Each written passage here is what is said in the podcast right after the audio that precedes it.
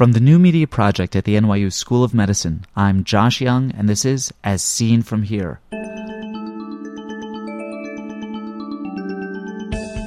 On today's program, visual acuity and the tear layer. Dry eyes is finally getting the attention and publicity that it deserves. Uh, it still remains to be the most common patient that we see in our office. Instead of telling our patients to use tears and see them again in a year, I think these patients deserve a little more attention. First, this. The Accreditation Council for Continuing Medical Education requires a financial interest disclosure before any CME activity. Dr. Latkany declares royalty from SanaMed and contracted research from Novartis.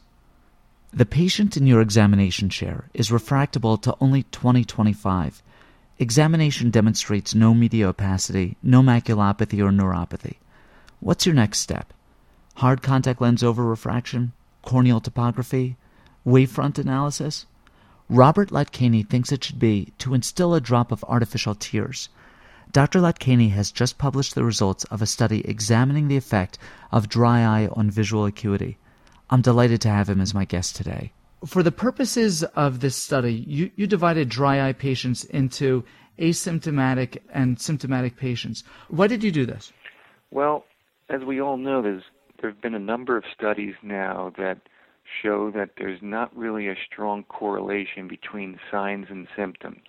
You get those patients that come in with fairly significant erosions, and you'd expect them to be symptomatic, and they don't really have any complaints. And then you get the patients that come in and might have one erosion um, and are miserable, and you don't really know why one's worse than the other and and uh so I basically as most people do you we can't really 100% rely on signs nor can we 100% rely on symptoms. So breaking them up into two different groups to cover both ends of the spectrum of dry eye patients to see if there was any difference in improvement of visual acuity in these two subgroups did you anticipate a difference, you know, pri- prior to doing the study between the the, the, the Yeah, I would I was I was I was assuming that the symptomatic dry eye group would probably improve uh, much greater than the asymptomatic dry eye group. Now, for for the purposes of this study, what defined dry dry eye, or or a, or another way of putting it, what were your in, inclusion criteria for the study? Sure. So for the um, symptomatic dry group, I use the Ocular Surface Disease Index, which is a commonly used questionnaire form that grades the level of, of dry eyes, and uh, it's used commonly in lots of clinical trials. And scores greater than 8 on the Ocular Surface Disease Index would put them in the symptomatic dry group.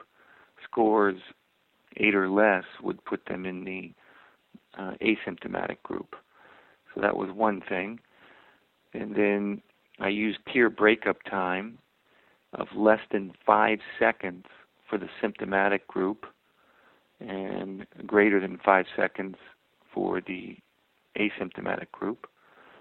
And that varies from clinical trial to another. It's basically, even I think in the academy books, anything less than 10 seconds is considered uh, abnormal. I've seen 7 seconds, but to clearly make a case for the fairly significant condition, uh, I put it at 5 seconds.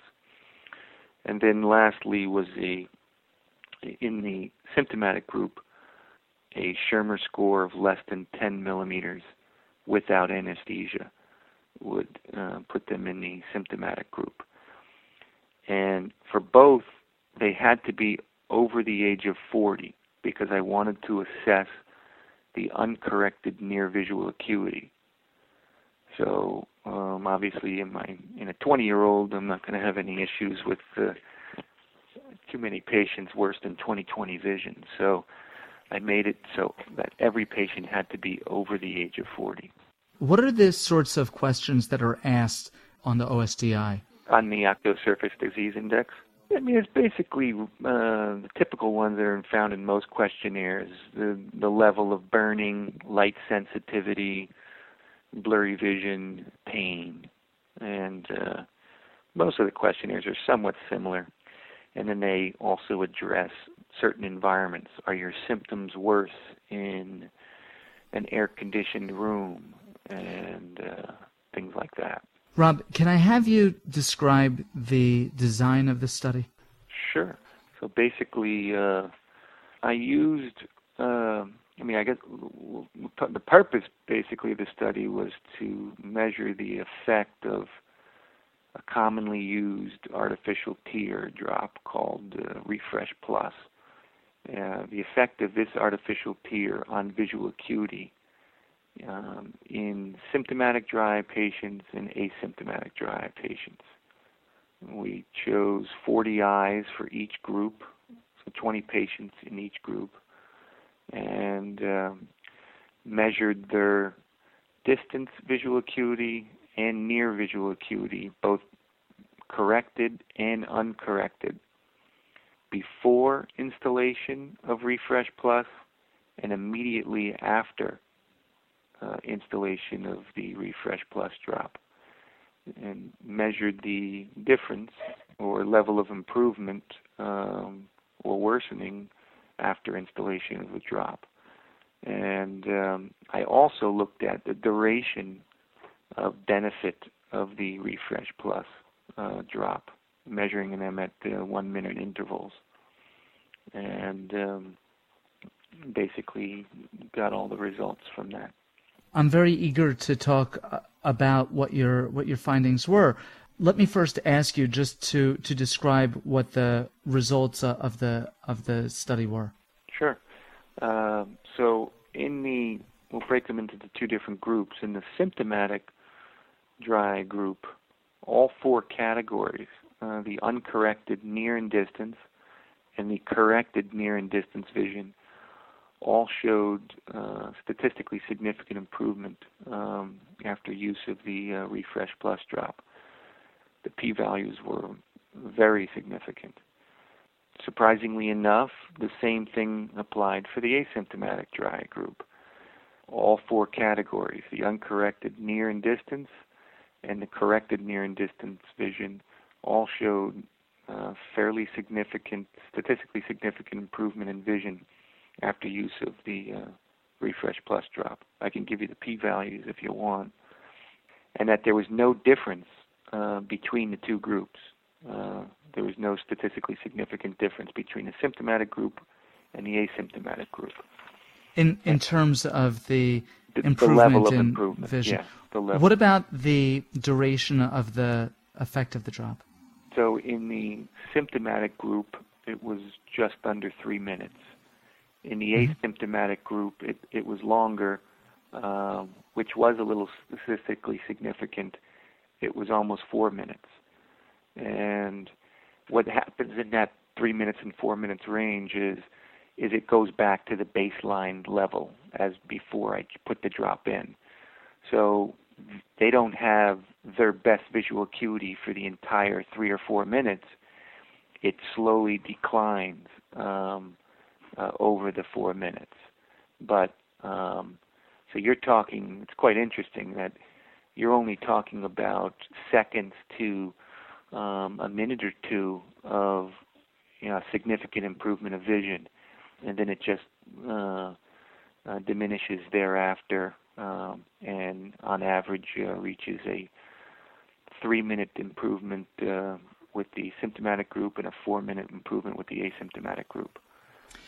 You compared asymptomatic to symptomatic dry eye patients, but do do we know what the effect of artificial tears are on patient in in terms of vision in patients who don't have dry eye?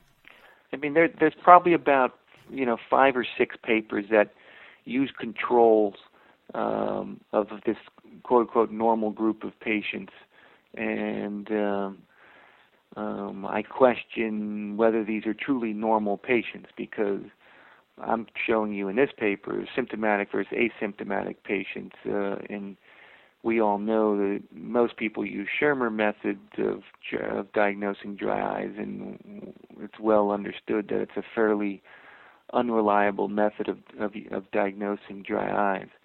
And uh, we're all looking for some other method of of uh, more uh, uh, more specific and sensitive method of diagnosing dry. So um, there are about six studies or so that showed that uh, the normal group of patients don't really improve uh, a whole lot uh, with teardrop installation, and that does make sense to me because um, the belief is that somehow this this teardrop uh, normalizes this tear film. Uh, this normalizes this, this uh, unstable tear film um, and possibly reduces uh, aberrations and uh, thereby improving the quality of vision. And uh, so, yeah, I mean, there's probably some truth in the matter that um, normal patients really won't improve a whole lot. You identified this particular artificial tear agent, carboxy yeah, yeah. Uh, as the um, as the agent that you that you wanted to test for the study, because of the experience that you had had with this agent with LASIK patients.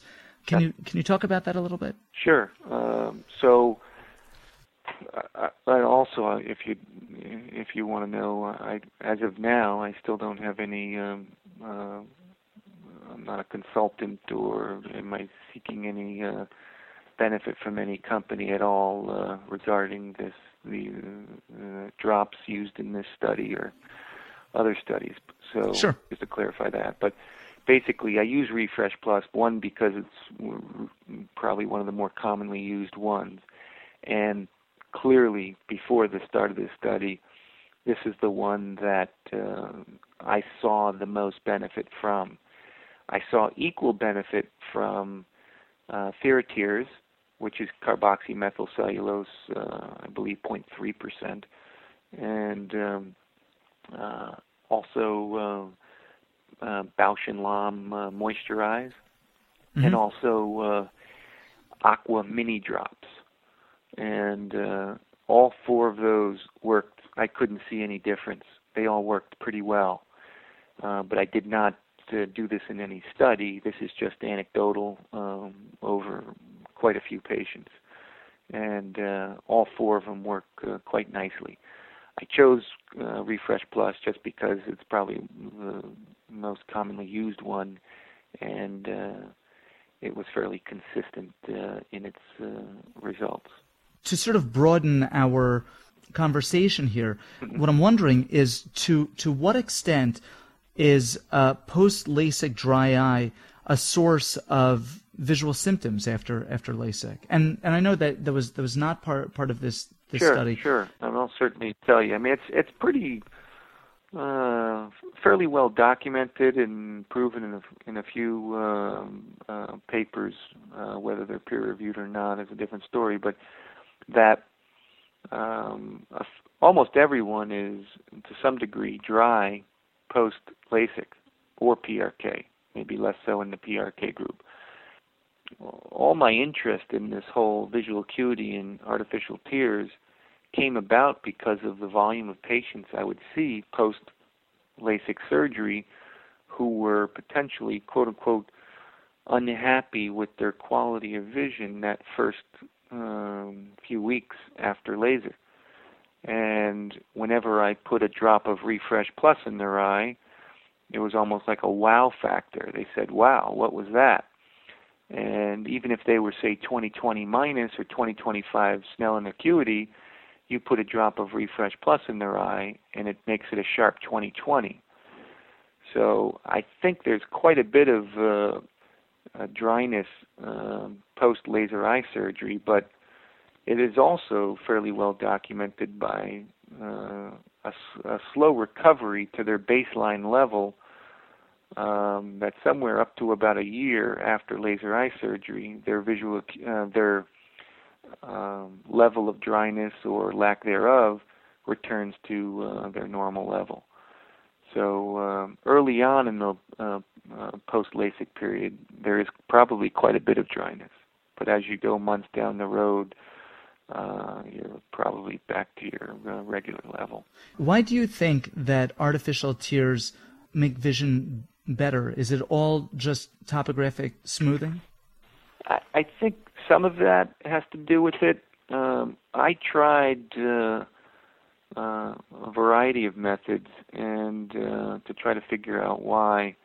Um, one of them, and I think it's been shown in a few studies, is that it definitely reduces uh, uh, high order aberrations. Obviously, we, any sort of reduction in aberrations will improve your quality of vision. Um, I think you also kind of fill in any sort of uh, abnormalities in the tear film, uh, any breaks in the tear film. So topographical stuff is definitely a factor. Anything more than that, um, it's hard to kind of uh, uh, prove. So uh, I haven't really. Uh, I don't have any other explanation. From my standpoint, this is an important study, not not really in suggesting therapy for, for patients, since the effect of the of the teardrops was limited in in time. Yep. Um, but yep. but in but in reinforcing that some patients who present complaining of blurry vision are are really telling us that they've that they've got dry dry eyes um, particularly if if the blurring is something that's that's transient and if it's something that's linked with you know using a video monitor. Yes, I think uh, that's an excellent point. I think I go even a step further. I think this is probably the one of the most underdiagnosed or missed uh, concepts in in ophthalmology. Um, I think there's a lot of people that come to us with the complaint of blurry vision and dry eye is not even a thought in our mind, I believe it's probably uh, one of the top reasons why someone might com- present with blurry vision, given the fact that one of the most common patients that an ophthalmologist sees is someone with dry eyes. Whether it's LASIK related, contact lens related, or autoimmune related, or just postmenopausal, uh, I think we really need to pay more attention to uh, the tear film and the presence or absence of dry eyes when we got someone complaining of blurry vision. Do you think that, that the duration of effect of the tears could be improved with, with punctal plugs?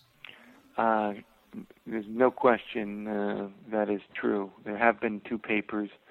I just submitted a paper to uh, Ascaris um, uh, without going into detail, uh, uh, basically uh, patients post laser eye surgery that have a little residual myopia, um, you know, a half diopter, three quarters diopter, um, who don't necessarily complain of dry eyes. Um, I've put plugs in them, and uh, their uh, vision uh, clears up and they don't uh, necessarily need enhancement surgery. So um, plugs definitely help um, uh, the stabilize that otherwise abnormal tear film, even though it might not be similar to say putting a drop of refresh plus in your eye every minute. It certainly um, is the next best thing. So even though we can't enforce or instruct our patients to use drops every minute, specifically preservative-free drops, we can still manage and treat dry eye patients to try to achieve that um, uh, less dry eye state by other means, plugs, uh, restasis, lid hygiene, and a number of other methods so that they get close to that state as if they were using a drop of Refresh Plus every minute. And uh, I think that uh, hopefully that creates more interest in the ophthalmic community because I think uh, we're missing something there.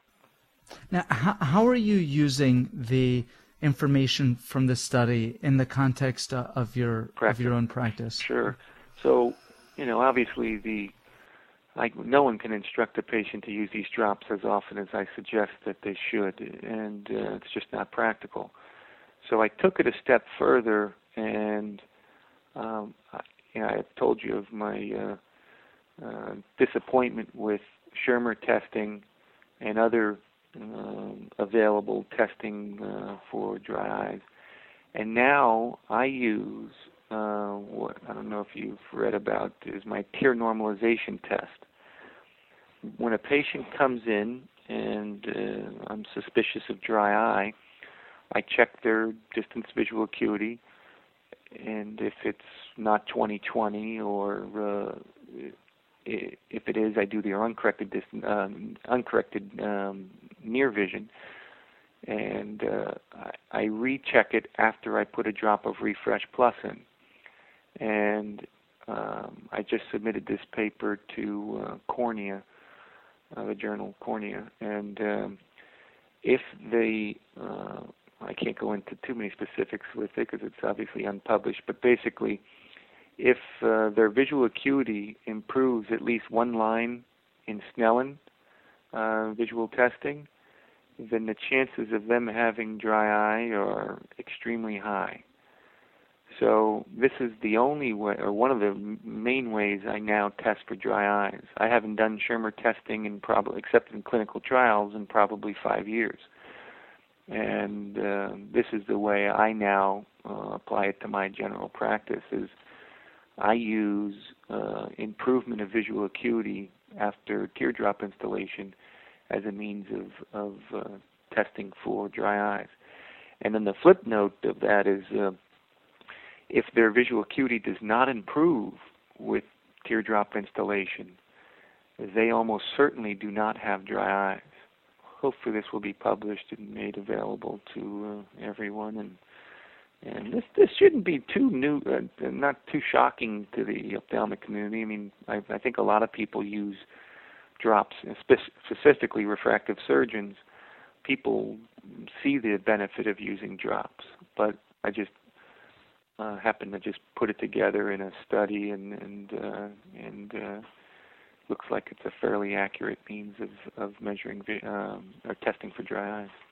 I think uh, finally in the past year or so, uh, dry eyes is finally getting the attention and publicity that it deserves. Uh, it still remains to be the most common patient that we see in our office. Instead of telling our patients to use tears and see them again in a year, I think these patients deserve a little more attention and see them a little more regularly and uh, try not to dismiss their complaints of uh, you know foreign body sensation and blurry vision because to these people it's quite a nuisance. Uh, even though it's not a cataract or a potential LASIK patient or a potential surgical patient. Uh, I think we really need to pay more attention to these patients. And uh, what I've seen in my own practice is these patients tend to be uh, very appreciative um, of someone who is actually listening to them and, and uh, addresses their dry eye complaints. And uh, dry eyes can be managed, and maybe not necessarily cured. And, and uh, but certainly can be managed, and the patients will be quite appreciative of, of your attention.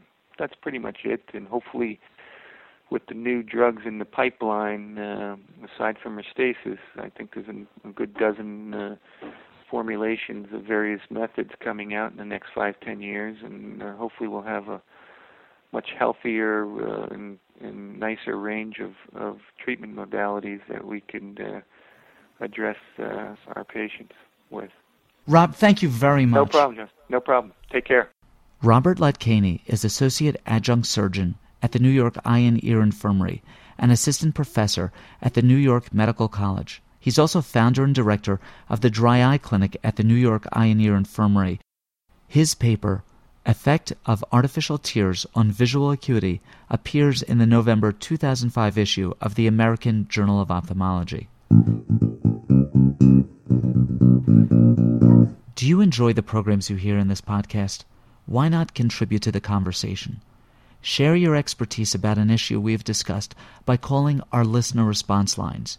In the United States, dial area code 646 808 0231. That's a local New York number.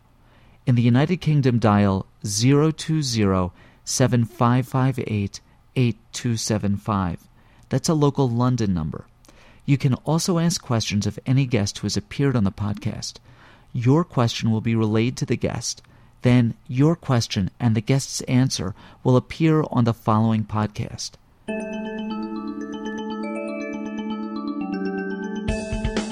Ask questions of Dr. Latkany or any of our previous guests, or make a comment about any of the topics we've discussed.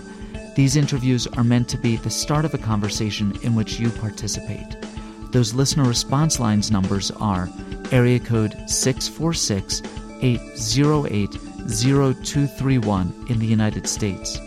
In the United Kingdom, it's 020 7558 8275 or Skype jyoungmd. Those numbers can be found on our website as seenfromhere.com.